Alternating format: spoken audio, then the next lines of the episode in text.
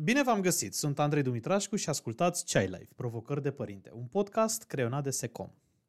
Cristina Oțel, mama a doi copii, trainer și life design coach. Pe blogul ei personal și în podcastul Pauza de Bine abordează cu pasiune teme precum evoluția personală, parenting conștient și antreprenoriat. Este preocupată de autocunoaștere și descoperire de sine. Iar astăzi eu am bucuria de a o avea ca invitată. Cristina, bine ai venit! Bine te-am găsit, mulțumesc mult pentru invitație și abia aștept să văd ce o să iasă din conversația noastră. am mare încredere și tu fiind o creatoare de podcasturi și de lucruri frumoase, am mare încredere că discuția noastră va inspira uh, mulți ascultători. Uh, Cristina, ești promotoarea unui stil de parenting interesant, un stil de parenting uh-huh. conștient. Chiar ai o rubrică pe blog denumită astfel, pe care vreau să zic că în pregătirea acestui podcast am, am citit-o și am găsit niște insight-uri foarte interesante. Uh, pentru ascultătorii noștri, ce înseamnă mai exact parenting conștient?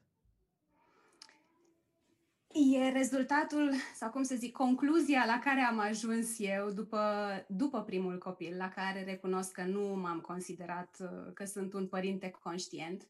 Am crezut foarte mult uh, în ideea asta că totul vine natural, că o să mă pricep așa, pur și simplu, știi?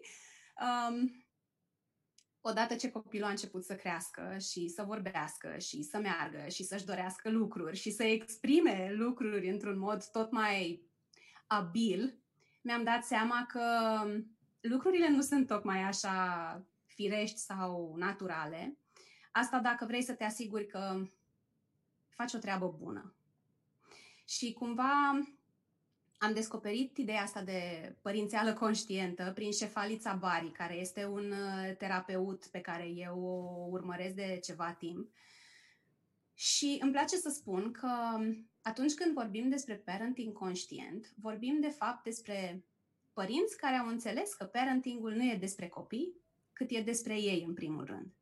Nu e despre a-l convinge pe copil să se încadreze în niște tipare, să fie tot timpul ascultător, să facă ce vrei tu. Nu prea cred în poveștile astea cu convinge-l pe copil să facă ți lucru în X pași. Adică m-am lămurit în experiența mea, cumva nu confirmă treaba asta.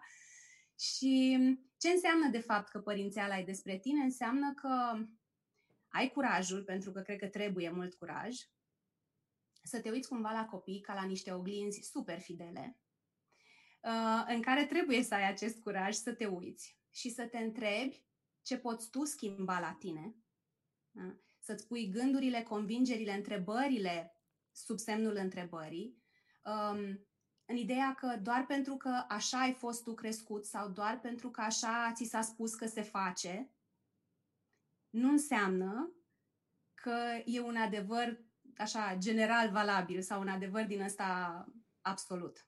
Uh-huh. Nu mi se pare că e calea ușoară. Vreau să spun asta din, vreau să spun asta din start. Mulțumesc, și uh, Cristina. Eu sunt pro-sinceritate și transparență și um, povestesc deseori și pe blog despre lucruri care um, nu ne ies, despre lucruri care nu funcționează, dar încerc să o fac Chiar vorbeam zilele trecute cu cineva despre asta. Nu știu cui să-i atribui acum citatul ăsta, că am auzit atribuit, fiindu-i atribuit și lui Mel Robbins și lui Brené Brown, dar e ideea asta de a nu scrie din răni, ci de a scrie din cicatrici. În ideea în care atunci când vorbești deja din cicatrice, înseamnă că ai trecut prin toată experiența, ai putut să o întorci pe toate părțile, ți-ai tras niște concluzii de acolo, cumva ai traversat greutatea respectivă, dificultatea respectivă și ai ceva, nu știu, inspirațional, o încurajator de transmis. Uite, am fost și eu acolo și asta este ceea ce m-a ajutat. Uh-huh. Versus a vorbi nice. cumva din răni când ești uh, într-o energie din asta cu foarte multă frică sau tristețe, poate ești și în mindset-ul ăla de victimă și numai te plângi într-un mod care nu știu în ce măsură e constructiv pentru cititorii sau pentru urmăritorii tăi, știi? Și da, asta vreau să spun, că încerc să scriu despre lucruri care ni se întâmplă și ce am făcut ca o uh-huh. consecință. Ce am învățat de acolo, ce întrebări ne-am pus, ce am făcut diferit. Și de regulă oamenii primesc bine lucrurile astea, că pe de o parte le arăți că nu ești perfect, există iluzia asta că cine scrie în online, dacă e vedetă, persoană publică sau așa mai departe, um, arată numai ce e frumos. Și de aici e foarte simplu pentru oameni să tragă concluzia că la tine totul e roz, ție totul ți iese. Come on, nu e așa. Cristina, dar dacă vorbim de parenting conștient, uh-huh. o să fie o, o întrebare semitâmpită. Uh, Așa. Avem și parenting inconștient? Inconștient, la modul că totul rulează de pe pilot automat. Cum ai fost tu crescut uh-huh. și nu vreau să generalizez, dar pentru marea majoritate dintre noi, stilul de parenting a fost nu ăla, cu băieții nu plâng, numai fetele fac asta, nu plânge că n-ai motive, vrei motive, îți dau eu motive, cât ai luat la școală, ai luat șapte, X cât a luat, ai, ai. luat zece, câți alți de zece au mai fost? Știi, ca și cum dacă sunt mai mulți, e, nu e la fel de valoros. Și cumva, na, mulți am crescut în, în mhm, capcana asta uh-huh. a comparațiilor și așa mai departe. Și cred că dacă e riscant să mergi pe ideea, băi, uite, da, și pe mine așa m-au crescut părinții și am supraviețuit. Numai că eu am ajuns într-un punct al vieții în care m-am convins că viața nu înseamnă numai să-i supraviețuiești. da? Adică gândește-te cât de mișto ar fi putut să fie dacă ar fi fost mai bine, mai cu mai multe conștientizări, cu mai multă prezență, cu mai multă atenție la nevoile noastre de copii inconștient în sensul ăsta, că luăm uh-huh. pur și mhm. simplu, nu știu, um, pattern-uri pe care le-am văzut, lucruri pe care părinții ni le-au spus sau ni le-au făcut cu ghilimelele uh-huh. de rigoare uh-huh. și pe care noi le perpetuăm pentru că ăsta a fost normalul nostru. Practic, conștiența asta sau uh, starea asta de a fi conștient trebuie să înceapă mult înainte de a deveni părinte. E o afirmație corectă?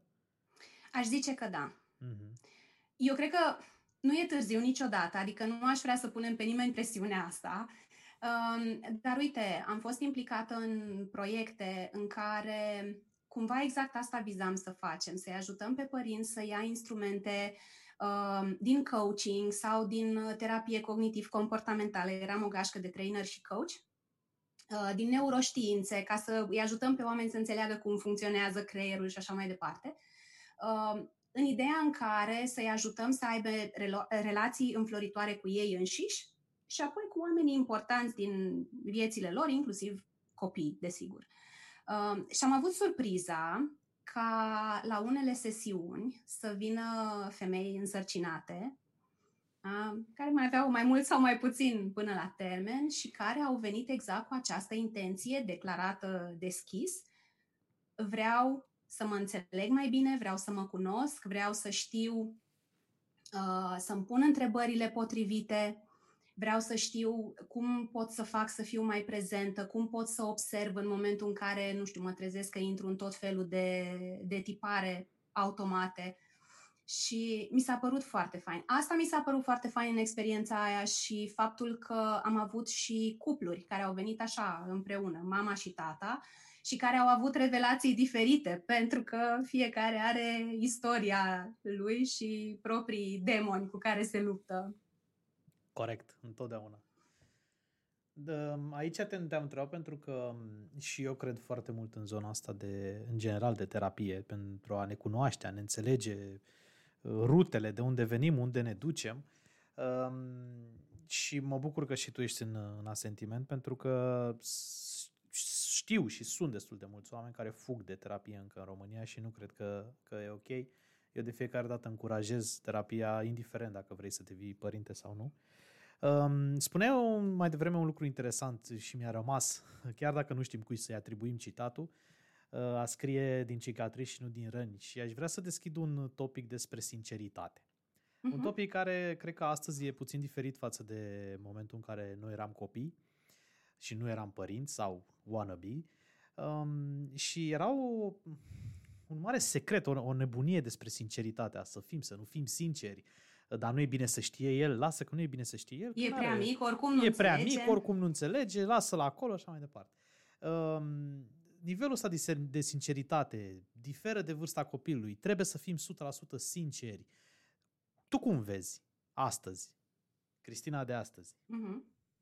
Ce înseamnă să fii 100% sincer? Să fii 100% sincer, exact cum spuneai tu mai devreme, să poți să articulezi pe limba copilului um, faptele și realitatea și să nu ascund uh, din diferite uh-huh. motive, pentru că am eu o traumă sau poate consider eu că așa e credința mea, că el nu trebuie să știe anumite lucruri. Uh-huh. Într-adevăr, există tente, există nuanțe, 100% niciodată nimic nu e bine. Însă vorbesc despre acea transparență, acea sinceritate uh, deșteaptă, acea sinceritate care, într-adevăr, să ajute și copilul și părintele. Ok. E, îmi place că ai, ai spus asta, să-l ajute și pe copil și pe părinte. Uh, mi-am adus aminte de o ședință de coaching în care o mamă îmi spunea că și-ar dori ca fetița ei să aibă mai multă încredere în ea și, mă rog, cumva punând întrebări și mergând așa dintr-una într-alta, am ajuns la ideea că ea știe mai bine. Și dacă mă asculți pe mine, mamă, înseamnă că ești mai safe și nu ești așa expusă la niște experiențe tu copilă. Numai că, sigur, trecând peste situații în care uh, viața copilului sau siguranța lui chiar este pusă în pericol, uh, cumva povestea asta din coaching nu era despre copil, ci era despre fricile acestei mame, că dacă copilul nu ascultă și face cu tare lucru, uh, s-ar putea să fie periculos, să se lovească, să se împiedice, să cadă. Nu? Gândește-te de câte ori nu auzim părinți pe stradă, nu mai alerga, nu mai alerga. Și nu e despre faptul că mă deranjează că alergi, e despre faptul că în mintea mea deja filmul se derulează, că tu te împiedici și cazi și te lovești și după aia, știi, bulgărele de zăpadă o ia la vale și se face dita mai bulgăroiul. Eu cred foarte mult în sinceritate. Dar așa cum spui și tu, adaptată la nivelul de înțelegere a copilului. Mă gândesc acum concret la un exemplu cu care se confruntă mai devreme sau mai târziu orice părinte, când trebuie să duci din vari motive copilul la doctor.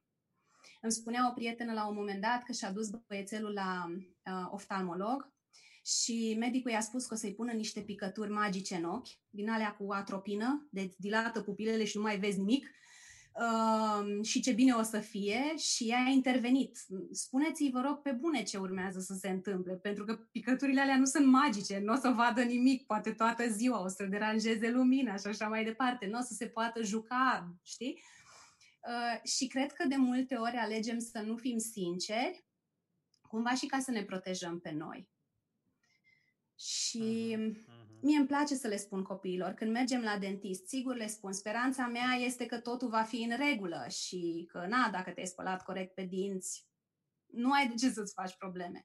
Dar uite, acum, caz, caz concret, trebuie să ducem pe Sara la dentist pentru că are o carie și lucrăm deja cu frica asta a ei de niște săptămâni.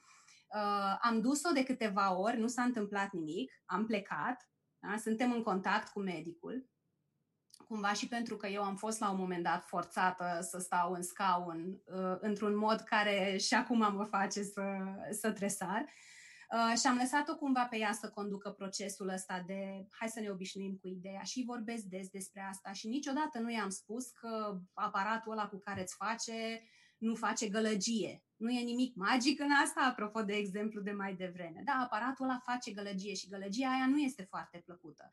Dar cu cât stai mai liniștită, cu atât mai repede poate să-și facă doctorul treaba, cu atât mai repede terminăm și plecăm și ne vedem de viață happily ever after, știi? Um, așa că eu sunt pro-sinceritate, dar la modul în care să nu sădim, um, nu știu, anxietate, teamă, panică în, în sufletele lor. Raportat, de exemplu, la situația asta cu COVID, vorbim des despre reguli. Da? Vorbim despre uh, faptul că există acest virus, vorbim despre faptul că nici noi nu știm ce ne așteaptă mâine, poi mâine. Nu știm. Luăm fiecare zi așa cum e, uh, dar nu spun la modul vai, Doamne, dacă mâine nu o să reușim sau vai, dacă mâine, știi, încerc să nu, chiar dacă eu am întrebările astea în mintea mea, uh-huh. încerc să nu le transmit. Însă cred că e util pentru ei uh, să înțeleagă că trebuie să avem ceva mai multă grijă decât de obicei, că nu putem nici să ne îmbrățișăm, nici să ne pupăm, nici să stăm nas în nas cu prietenii noștri, pentru că Uh, și da, sunt ok să le spun și faptul că chiar nu știu cum va fi mâine sau săptămâna viitoare, pot doar să-i asigur că sunt acolo cu ei, că ce ține de noi facem și că împreună cumva o să trecem și peste asta. Cristina, sunt un uh, fan al uh, basmelor, al poveștilor, uh-huh. al mhm. Și când povesteai mai degrabă, mă, mă închipuiam cum aș convinge eu pe fetița mea să merge la dentist și cu siguranță care ar părea o poveste. Sunt de convinsă. fapt, chiar, chiar există o poveste scrisă pe tema asta uh, cu un personaj pe care îl cheamă Dințică, ți-o recomand. Uh, unde mai intervine rolul sau când intervine rolul poveștii uh, sau a bazmelui în a, în a povesti cu alți ochi pe înțelegerea copilului uh, un aspect sau un fapt sau un eveniment. Există chestia asta sau întotdeauna suntem transparenți și realiști pe limba oamenilor mari? Eu cred că și pentru adulți, uneori câte o poveste gândită, știi că de asta există cărți cu povești terapeutice, dar uneori e mai simplu de digerat mesajul, pentru că ne plac poveștile. Um, și cred că pentru copii, sigur, trebuie să schimbi povestea și trebuie să fie adaptată nivelului vârstei, să fie cool, să fie mai cu monștri sau să fie mai cu zâne sau, na, depinde fiecare ce îi place în anumită perioadă a vieții.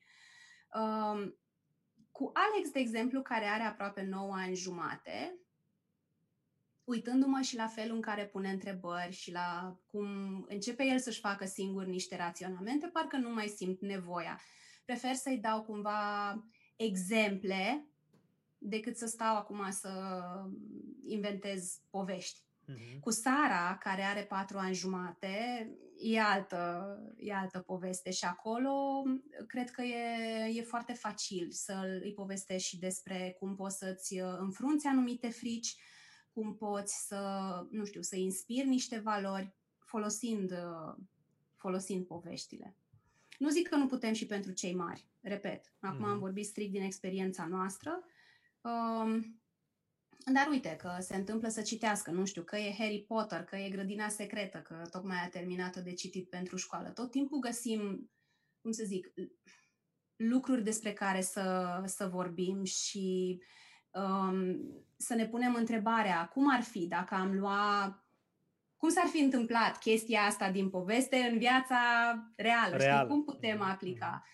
Dar, mă rog, vârste diferite cumva ne dau uh, ferestre diferite de oportunitate. Cristina, mamă de doi copii, uh, cum facem cu prietenia? Suntem prieteni copiii noștri sau, nu știu, abordăm așa o atitudine superioară? Aud uh, adesea în jurul meu părinții care adoptă în fața copilor un rol autoritar, în special când simt că nu mai au alte variante, nu mai dreapta, stânga, numai așa și ultima soluție este autoritar pentru că altfel ți se urcă în cap și când mi s-a urcat în cap, deja e prea târziu. Suntem mm-hmm. prieteni copiii noștri sau uh, ne poziționăm autoritar?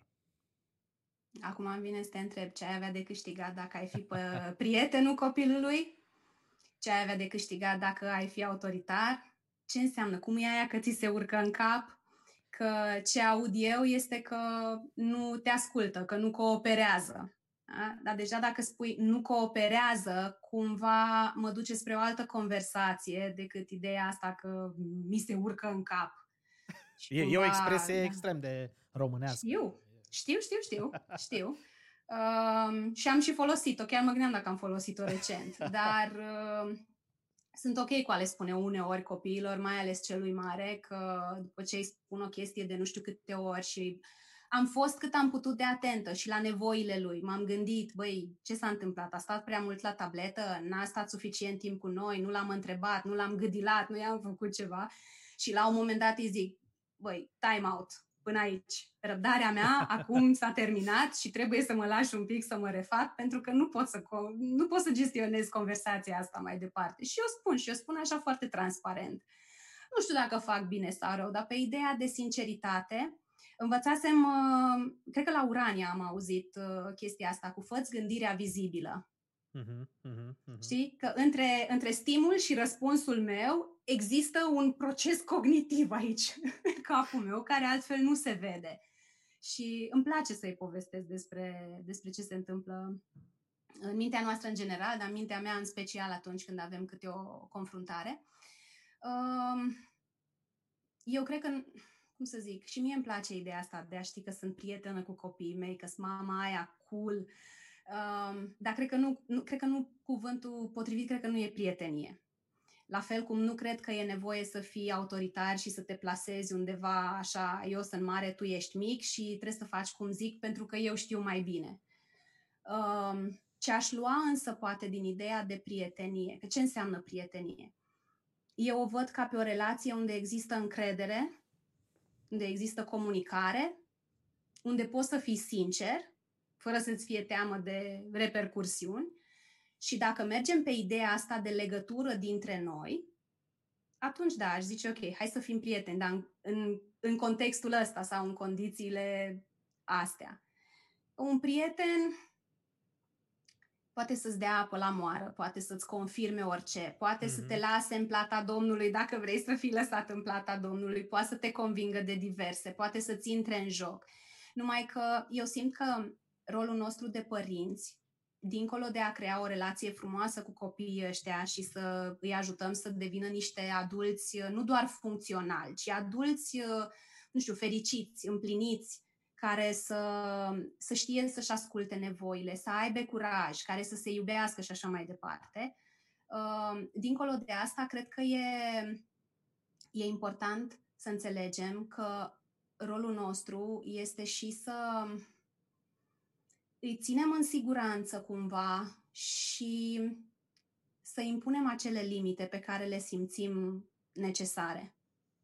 Uh-huh.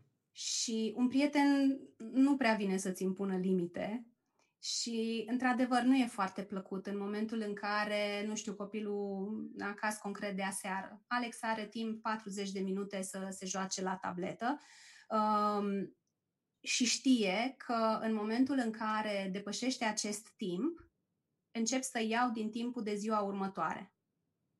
Wow. Și în timp a reușit să înțeleagă că dacă stă dublu, că l-am lăsat să vadă și cum e asta, dacă stă dublu timpului, și după aia ne-am ocupat de conectare și revenire la realitate, adică mi-am asumat-o, a doua zi a venit și mi-a zis, mami, poți să iau tableta? Păi, mi-ar fi plăcut să pot să ți-o dau, dar uite, ieri mm. ți-ai mhm. consumat timpul pentru azi și cumva așa, din aproape în aproape, uh, sigur asta nu înseamnă că dacă îi spun, vezi că peste 5 minute ți se termină timpul, gata, peste 5 minute el închide. Dar am reușit să fim consecvenți și să-l facem să înțeleagă că asta e regula. În alea 40 de minute, dintre toate jocurile pe care tu le-ai deja instalate, poți să te joci ce vrei tu, dar timpul ăsta trebuie respectat. Și cumva există această consecință. Uh-huh. Ți-ai terminat timpul, s-a dus. Nu e că dacă nu închizi tableta, mâine nu-ți dau desert.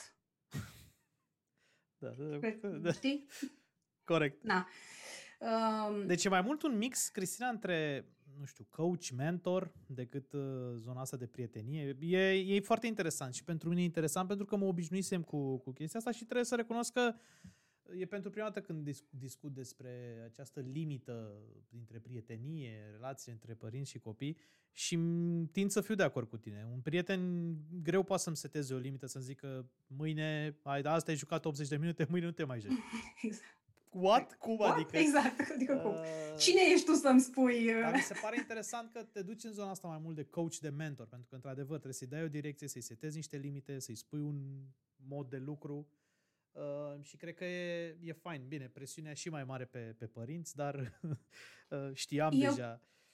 Cum să zic, eu chiar cred că doar pentru că sunt mai mici decât noi, uh-huh. nu înseamnă că merită mai puțin respect, sunt pur și simplu mai puțin echipați decât suntem noi pentru toată povestea asta numită viață și acum că mă întreb, eu chiar, da, chiar cred că îmi văd rolul de părinte mai degrabă ca un ghid, dacă vrei. Uh, și cred că rolul meu este să îi dau, nu toate, dar să-i dau instrumentele pe care știu eu să îi le dau, um, să-i arăt cum funcționează, cum se aplică, pentru ca mai apoi el să fie echipat, să poată să ia decizii, uh, să poată să-și pună întrebări, să se poată opri în momentul în care, nu știu, simte că e aproape de burnout, nu înțelege ce îi se întâmplă, știi, vorbesc acum de copilul mm-hmm, devenit da, da, da. Uh, adult.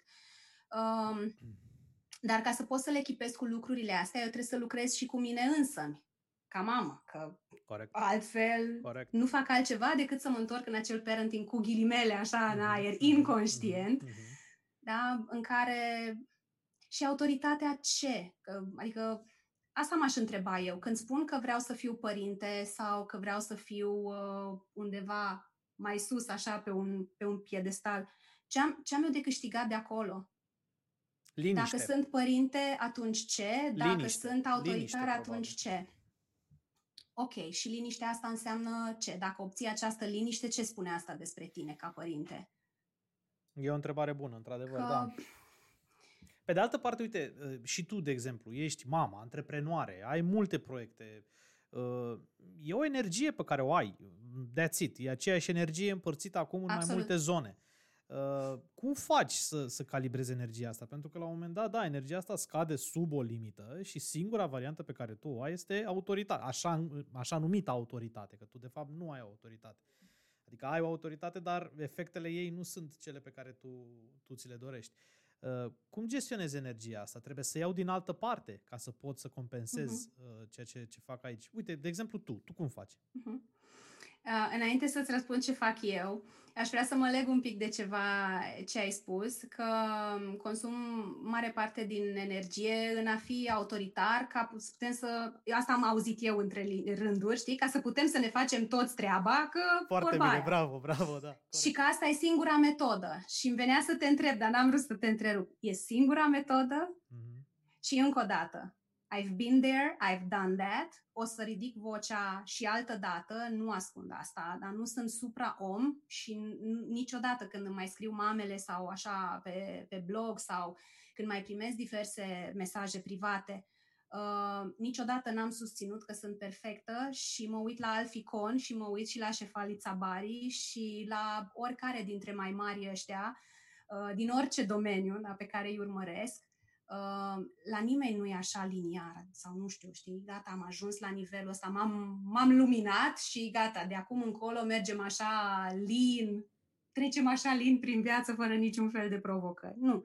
Suntem oameni și uh, cred că e util până la urmă și pentru copii să ne vadă și când ne e foarte bine și când nu ne e foarte bine, dar e important să vadă și ce facem când nu ne e foarte bine, ca să ne redresăm Așa că da, prima întrebare pe care mi-aș pune, mi-aș pune e de ce cred că doar cu autoritate se poate rezolva. Da, înțeleg că pe termen scurt dă rezultate, uh, te-am trimis la tine în cameră sau uh, nu știu ce am zis sau ce am făcut și gata, am următoarele 5 minute liniște. Numai că din experiența mea, astea toate ricoșează. Știi? Și mai târziu s-ar putea să avem un mega show despre cum uh, nu are ce să mănânce, deși frigiderul este plin, uh, cum i-am tăiat pâinea sub formă de triunghi și nu sub formă de cerc, da? povestea cu The Broken Cookie, care de fapt nu este de, despre The Broken Cookie, că e despre altceva ce trebuie scos la suprafață. Și atunci, odată aș zice că cred că e important să ne alegem bătăliile. Mm. Și da, sunt de acord cu tine că numărul nostru de unități de energie într-o zi este ce este. Și trebuie să îl drămuim, să-l împărțim cum putem mai bine. Săptămâna trecută am fost super răcită. Am luat de la, de la Sara. Um, n-am mai avut nici chef, nici știi cum e? Uh, și pentru că n-am avut chef și câteva zile nu am produs ceva rezultate vizibile cu care să mă impresionez pe mine însă, am început să mă surprind zicând din astea cu de ce mă consum eu cu asta, că oricum nu o să vină nimeni nici în training, nici la aia, nici la aia. Și intrasem așa deja, știi, lipsa asta de activitate îi dădea minții mele bă, voie să o ia pe arătură. Și, na, sigur, m-am redresat, mi-am dat un weekend de reconectare și de somn cât am vrut de dimineață. Am avut noroc că și copiii au avut chef de somn. Asta este partea a doua. Și mm, de azi mi-am reluat uh, activitatea, îi am pe amândoi acasă. Da? Uh, situația e departe de a fi ideală, dar sunt câteva lucruri pe care le fac și mai ales de când a început uh, toată nebunia asta cu pandemia, cumva am reușit să mi le transform în niște obiceiuri pentru că pandemie, apropo de oportunități uh-huh. în mhm. perioada asta ciudată. Uh, primul lucru pe care îl recomand uh, părinților este, în măsura în care se poate și copiilor nu se trezesc la 5 dimineața, să se trezească înaintea lor. Și acum na, mie îmi place să folosesc timpul ăla până se trezesc ei pentru mine, ceea ce înseamnă că fac un pic de stretching, mă întind așa cât să mă dezmorțesc, înseamnă că îmi fac meditația undeva 15-20 de minute, uh, încep să-mi beau cafeaua în liniște, uneori citesc, nu am așa o rutină super ultra riguroasă, dar sunt niște lucruri pe care le fac pentru că simt că m-am pus pe primul loc, că am făcut ce e important pentru mine și am altă, nu știu, alte lan după aceea. În momentul în care îi trezesc și încep unul mărâit, altul nu știu ce vrea și începe nebunia, știi? Mă simt un pic mai bine echipată, ca să zic așa. Uh, apoi am stabilit niște reguli, dacă vrei. În sensul că poate Alex, fiind mai mare, m-a mai văzut lucrând de acasă. Pentru Sara, ideea asta că mami mai face și altceva decât să fie mami și să se ocupe, nu știu, de mâncare și așa mai departe, ce mai vede ea în weekend pe acasă, a creat uh, spațiu pentru conversații despre ce fac eu, cum fac eu, că atunci când sunt la laptop lucrez la ceva, cumva, dacă mai stau pe social media, de obicei mă văd pe telefon. Dar altfel, dacă sunt la laptop, înseamnă că lucrez la ceva. E treabă serioasă. Uh, și am vorbit, știi, despre roluri și pălării pe care le purtăm și lucruri pe care le facem, de ce fac ceea ce fac, ce e aia ședință de coaching, cu cine am Zoom, cum m-au întrebat și acum înainte să mă conectez. Și au luat jucăriile din cameră și uh, au plecat. Deci am stabilit niște reguli despre, uite, acum ne jucăm X timp, pe care îl definesc în funcție de cum înțelege copilul. O tură de Monopoly sau o jumătate de oră, că na, copiii mai mari deja încep să înțeleagă și noțiunea asta a timpului, uh, sau jucăm două runde de ceva și după aia mami merge și lucrează X timp. Uh-huh. Și sigur că asta nu înseamnă că ei nu o să vină să mă întrebe, să-mi ceară, să-mi spună mami, Sara mi-a făcut nu știu ce. Ba nu, că tu ai făcut. Deci nu ne scutește chiar de tot haosul ăsta. N-aș vrea să înțeleagă nimeni că e zen dar simt că pe noi ne ajută ideea asta de împărțire a timpului. Uite, acum mâncăm cu toții, după care mă duc și mai lucrez la ceva. Când termin, putem să, nu știu, să ieșim sau nu știu ce să facem. Uh, și asta mă duce cumva la un alt punct, apropo de așteptările mele, vis-a-vis de cât o să pot să lucrez și în ce condiții. Adică acum întâmplarea e că nu am, știi, mâncăricile alea de Ikea din material textil și așa. De obicei, Sara îmi pregătește câte un castron cu din alea, mai pune câte o balerină pe masă sau mai știu. Și am un birou mic, dar, na, e important. Mami, ți-am făcut de mâncare, mulțumesc, da, mai scriu două vorbe, mai citesc să văd dacă n-am scris o prostie. Ce dulce, da. Nu lucrez cu același spor. Uh-huh, uh-huh. Despre ce vorbim aici? Normal. Dar cred că ajută foarte mult, în primul rând, știi, pe noi să ne dăm seama că a lucra de acasă cu copii nu e că tu te așezi la 8 în fața laptopului și te mai ridici la 5 sau când mergi la pauză de baie sau mai știu eu, mergi să-ți faci o cafea sau să mănânci. Nu funcționează așa. Și nu știu cât o să mai dureze, dar din experiența mea, apropo de unități de energie, nu prea facem un business bun să investim o bună parte din unitățile de astea de, de energie în a ne lupta mm-hmm. cu ce mm-hmm. este. Mm-hmm. Băi, mm-hmm. it is what it is. Mm-hmm. Ce facem? Cum facem să scoatem cel mai mult din jumătatea asta de oră cât o să fie liniște? Uneori asta înseamnă că le dau jumătate de oră să stea la televizor aici pe canapea în spatele meu, fine, e ok, nu o să pățească nimeni nimic. După aceea închidem și ne jucăm altceva, fără ecrane. Limitele s-au schimbat, felul în care e negociem clar, da. Uh, s-a schimbat și cumva cred că nu ne ajută să ținem cu dinții de ce ar fi putut să fie sau de cum era înainte, că nu mai e. Corect. E o perioadă dificilă, într-adevăr, și interesante sfaturile tale. Cred, cred că vor da. ajuta pe, pe cei care ne ascultă. Și un singur lucru aș mai adăuga aici, apropo de, de sfaturi uh, și despre care vorbesc des, pentru că cumva mie mi se pare că tot, nu știu, felul în care am crescut și poate și componenta asta, mie mi se pare că noi suntem în general, noi românii suntem achieveri, așa, vrem rezultate, vrem să facem, vrem să bifăm. Și cred că bună parte din asta are legătură cu felul în care am fost crescuți și cu faptul că trebuia să dovedim prin note, prin rezultate că suntem buni, că suntem minunați, inteligenți, deștepți și așa mai departe. Uh, și motiv de mândrie pentru, pentru ai noștri, eventual. Um, noi am învățat de când cu pandemia și na, suntem acasă, da, eu sunt pe sistem antreprenoriat, soțul este corporatist jet be jet încă, uh, îl înțeleg. Știu cum e, știu cum e să ai coluri, știu cum e să ai ședințe peste ședințe, știu cum e să ai o ședință despre o ședință uh, și să fii toată ziua la telefon și să-ți propui să faci niște lucruri, dar hei, a sunat telefonul într-una și n-ai reușit să faci mai nimic din ce ți-ai propus. La fel cum și el știe că dacă eu nu sunt prezentă, dacă eu nu creez, dacă eu nu fac, dacă eu nu comunic online cu oamenii care mă urmăresc și așa mai departe, mai ales în contextul ăsta în care altfel nu prea ne vedem, nu am nici eu cum să cresc, nici business-ul cum să crească. Dacă eu nu sunt prezentă, that's it, s-a terminat uh-huh. despre ce vorbim. Și atunci faptul că ne punem cumva în papucii celuilalt ne-a făcut să înțelegem că pentru a ieși cu cât mai mulți, cât mai mulți neuroni intacți din toată povestea asta cu work from home, e important să privim lucrurile un pic mai din avion și noi ne planificăm lucrurile importante și alea pe care le prevezi, deadline-uri și așa mai departe, la nivel de săptămână.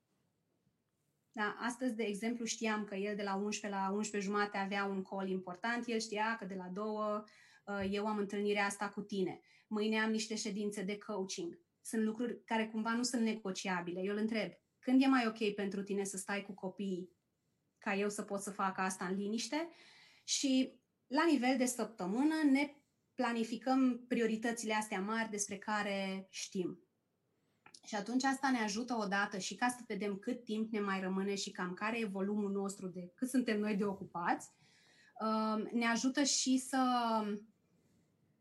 estimăm câte alte lucruri urgente, mărunte, uh-huh. neprevăzute mai în cap și pe unde le putem uh, strecura și ne ajută un pic să fim mai flexibili.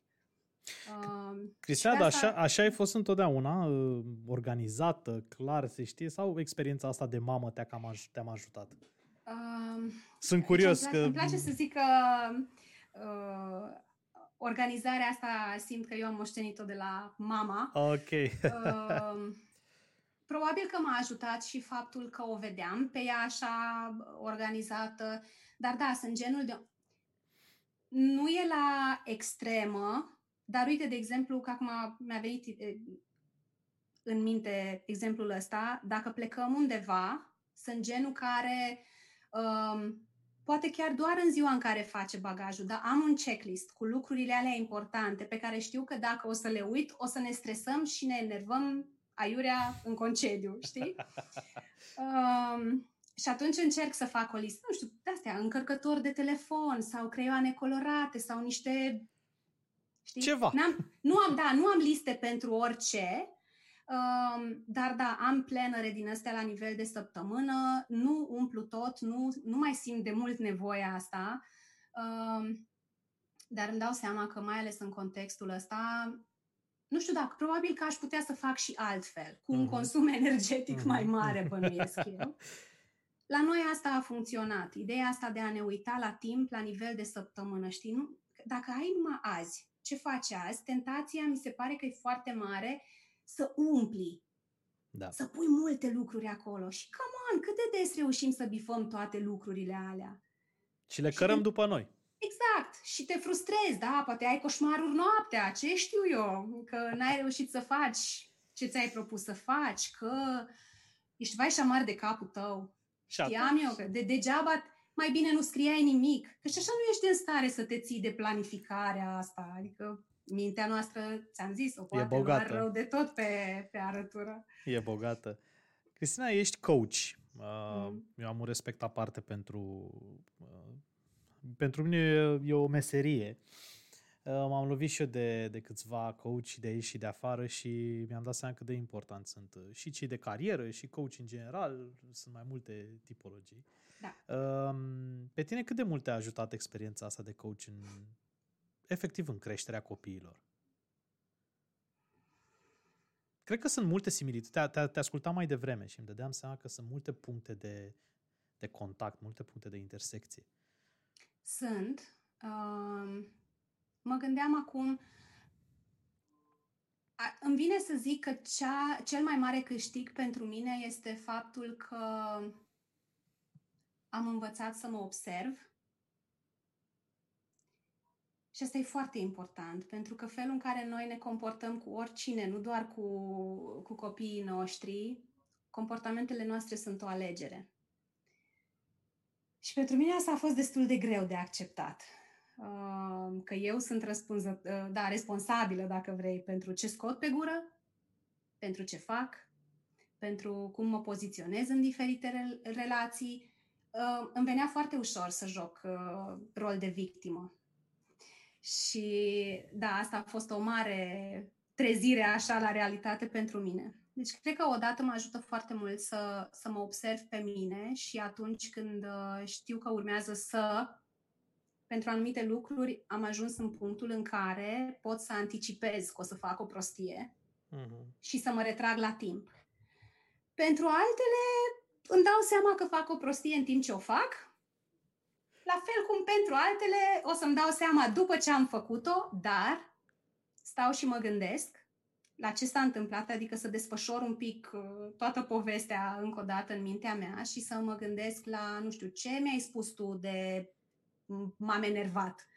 Da? Și de ce ceea ce ai spus tu a stârnit în mine niște lucruri? Ca să încerc ca data viitoare să fiu mai pregătită sau să greșesc mai bine, cum îmi place mie să zic, uh-huh, știi? Uh-huh, fine. Um, și apoi mă ajută, cred, că pun foarte multe întrebări, inclusiv în ceea ce îi privește pe, uh, pe copii, în special cu Alex.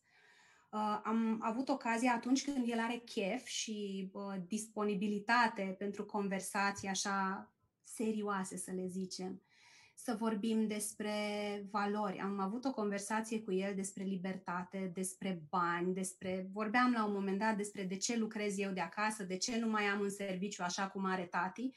Și l-am simțit că e în toane în care putem să povestim despre asta. Și îmi place să profit de ocazie și să, să am niște conversații așa mai altfel cu, cu el. Dar tu ce crezi că înseamnă? Mm-hmm. Sau ce s-a întâmplat de ai venit să mă întrebi asta? Uh, și apoi știi la ce cred că mă mai ajută? Să...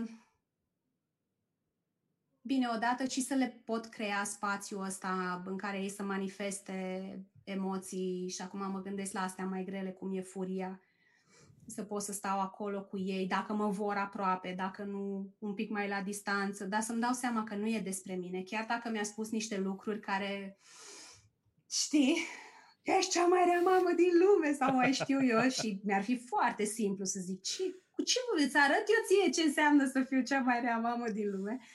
Uh, să-mi dau seama că nu e despre mine și să pot să las furtuna asta să treacă, pentru că oricum atâta timp cât ei sunt uh, in the middle of it și tună și fulgeră și urlă și țipă și lovesc și ce știu ce mai fac, ei nu ne aud de partea asta a creierului, după ce că nu e complet dezvoltată la ei, păi nu mă mhm. aude. Asta mm-hmm. e realitatea. Și atunci, nu, eu vin cu argumente că avem tendința asta, când copilul tot plânge de 5 minute, să venim cu argumente raționale pentru care nu ar trebui să plângă sau pentru care ar trebui să se oprească sau mai știu eu ce ar trebui să facă. Copilul, bineînțeles că nu mă aude și e cu tantrumul lui sau cu criza lui de furie uh, și eu ce fac? încep să mă alimentez singură, să zic, bine mă că ăsta nu mă ascultă, că eu îi spun, că n-are motive, că sunt aici, că nu știu ce, că nu știu cum și mă ignoră, uite cum urlă în continuare și de aici poate să iasă ceva cu mulți decibeli. Mm-hmm. deci cred că m-a ajutat și la asta, să pot să le creez spațiul ăsta în care să, să-mi zică, să, să scoată. Și după aia vorbim mai târziu despre ce s-a întâmplat. Și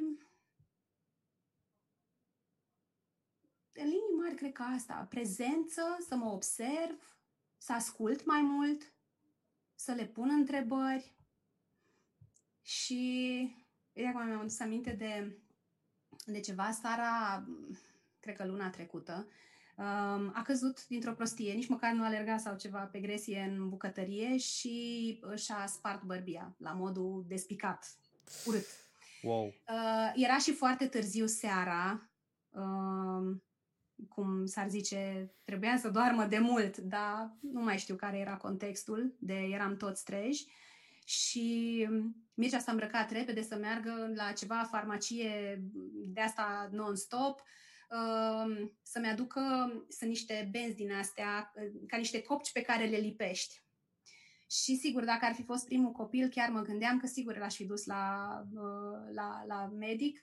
Întâmplarea face că seara târziu nu e niciun chirurg uh, de gardă la spitalele private, uh, pentru că COVID am zis că nu e cazul să ne riscăm oricum. Băi, am văzut cum a fost la Alex când și-a spart capul și i-a lipit copci din alea. Uite, te rog, du-te la farmacie, adu și cumva le-om lipi. A urlat Sara o oră, ne-am chinuit o grămadă, le-am lipit, tot ok. Și m-am surprins la un moment dat că alerga prin casă și m-am surprins că îmi venea să-i zic să nu mai alerge, că o să cadă. Eu nu am garanția că ea se va împiedica și va cădea și așa mai departe. Și în loc să îi spun așa clasic, nu mai alerga că iar o să cazi și iar îți spargi bărbia și nu știu ce și sigur ajungem la doctor data viitoare dacă spargi tot acolo, m-am trezit că îi spun că mi-e frică că dacă, dacă aleargă și se împiedică, se va lovi. Și am spus exact așa. Știu că nu e frica ta, frica e a mea, mă îngrijorez pentru că ai avut o rană urâtă și aș vrea să nu te lovești încă o dată tot acolo. Dacă n-ai fi avut rana aia, cred că eram ok să te las să alergi cât ai fi vrut. Uh, mi-a zis că mai aleargă o dată și gata. Ei îi place baletul și tot își ia avânt și face grand jeté pe aici și tropăie și așa. Și da, mai pot să fac o dată și după aia mă opresc și facem altceva. Și zic, da, ok. Și a venit și m-a îmbrățișat după aceea și mi-a zis că îmi mulțumește că am grijă de ea. Și că, na, uite, mami, vezi, nu m-am lovit. Și zic, da, și mă bucur că nu te-ai lovit, dar poate că pare un lucru mărunt, dar cred că în timp, dacă eu o să mă prind că frica e a mea și sunt ok cu a-i spune asta, putem să generăm genul ăla de dialog și de încredere și de relație din asta bazată, nici nu știu cum să zic, pe deschidere, pe respect reciproc, ca atunci când o să fie, habar n-am, adolescentă sau adult sau așa mai departe, să poată să vină la mine și să-mi zică tot felul de lucruri. Uh-huh, la fel uh-huh. cum în relație cu copiii ei, dacă și când eu avea, să înțeleagă că se poate și altfel decât să ții la copil, nu mai alerga sau nu fai, sau ce ți-am zis, mă, dar de câte ori să-ți mai spun? Și am zis, mami, e frica mea. Îmi dau seama de asta. Și am zis, i-am spus în, în mintea mea, nu că dacă cade și se lovește încă o dată tot acolo, iar se despică rana și o să fie mai grav, mai grav, mai greu de sudat și de lipit și așa mai departe. Apropo de sinceritate și cum am început uh, discuția noastră, da. Conversația, da. Nu știu dacă am făcut bine, așa am simțit, cu siguranță că o să vezi. Exact. Cine poate să zică acum? O să vedem peste, nu știu, 20 de ani, când vor ajunge mari și sper ca în economia vieților să conteze, conteze. acest... Uh, mie mi-a plăcut, uh, sincer, exemplu. Uh, aș rezonez foarte mult. Adică dacă eram copil, cred că, cred că aș fi reacționat foarte bine. Um, Cristina, provocări multe. Și noi suntem aici la provocări de părinte. Și în finalul discuției noastre vreau să spun întrebarea mea preferată, care în general creează multe probleme, și anume... Vă mulțumesc pentru încurajare! Cristina, care a fost cea mai mare provocare de părinte a ta de până acum? Dincolo de răni și de bărbii sparte. Dincolo. Dincolo de răni.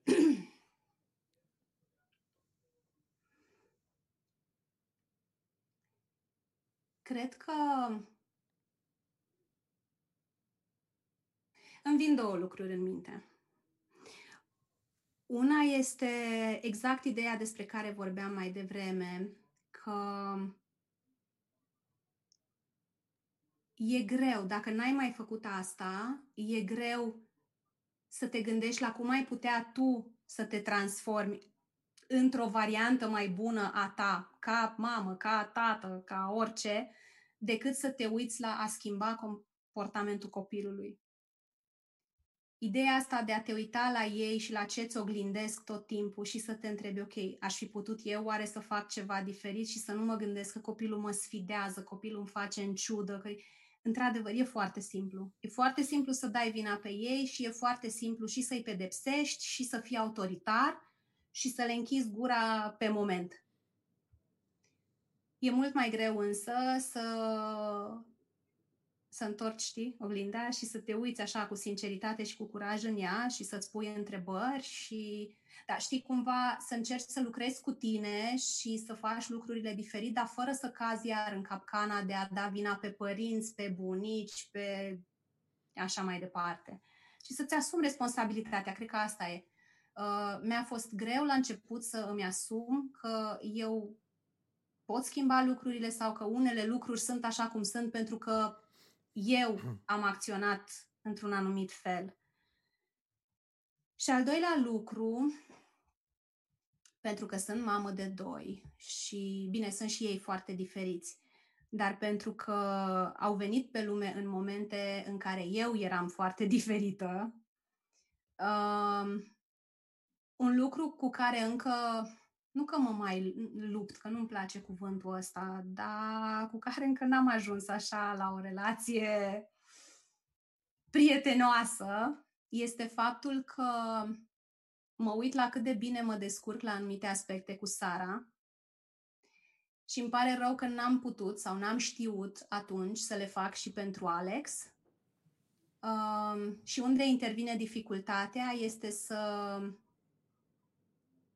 să nu las rușinea să intre în ecuația asta și să zic despre mine că eu nu sunt o mamă bună sau că sunt eu defectă în vreun fel um, și să, să reușesc să țin cumva vocea asta critică sub, um, sub control, știi? O iau cu mine să mă atenționeze de niște lucruri, dar um, cred că asta e o dificultate a mea, că îmi dau seama că multe dintre meciurile, dacă vrei, pe care le am cu Alex uneori, um, poate ar fi putut să, să fie evitate dacă eu aș fi știut niște lucruri înainte. Uh, dar lucrez la asta și îmi dau seama că am făcut tot ce am putut eu mai bine în momentul respectiv și că timpul nu e pierdut și că putem să reparăm ce e de reparat. Sigur că ar fi fost mai simplu să prevenim, dar it is what it is, asta e o mantră pe care o folosesc de ceva timp. Um, și da, încerc să nu mă învinovățesc și să mă simt eu cumva nepotrivită ca mamă pentru el, doar pentru că acum am trecut prin niște schimbări și că văd lucrurile așa cum le văd azi și că pentru Sara am putut să fiu poate mai calmă și mai înțeleaptă de la bun început. Cam asta e. Astea sunt două provocări mari care îmi vin mie în minte, dincolo de chestiile zilnice, așa. Cristina, îți mulțumesc foarte mult uh, pentru deschidere și sinceritate. A fost o, o discuție extrem de... Uh, cu extrem de multe învățăminte din nou și cu extrem de multe puncte pe care le-am aflat uh, uh, pentru prima dată uh, din discuțiile pe care le-am avut despre parenting. Uh-huh. Uh, cred că cu toții am, avem de, de învățat mm, unii de la alții și cred, mă bucur mult că astăzi am punctat anumite aspecte pe care mulți dintre ascultătorii noștri ne întrebaseră deja, cum ar fi tips and tricks pentru perioada asta, cum ar fi zona asta de prietenie. Și cred că am Să atins... știi că în ultima vreme am scris, am scris mai mult despre zona asta de tips and tricks și cu work from home și cum le umplem copiilor paharul sau rezervorul emoțional ca să ne lase măcar în buzunărașe de jumătate de oră să lucrăm așa. Deci, dragilor, intrați pe blogul Cristinei, Cristina Oțel, sau ascultați podcastul Pauza de Bine, cu siguranță că într-una dintre cele două veți regăsi. A fost o reală plăcere, Cristina, mă bucur mult că, că ai acceptat invitația noastră. Sper Mulțumesc să ne revedem mult. în curând, nu se știe, noi vom continua aceste, aceste sesiuni. Imaginează-ți cum ar fi să ne vedem face-to-face. E, asta e. deja e... Nici nu mai știu cum să, să-mi imaginez treaba asta, pentru că pare așa undeva îndepărtat, însă suntem uh, încrezători și constructivi. Da. Cristina Oțel, mulțumesc din suflet și nu mai gânduri Mulțumesc bune. și eu. Pa!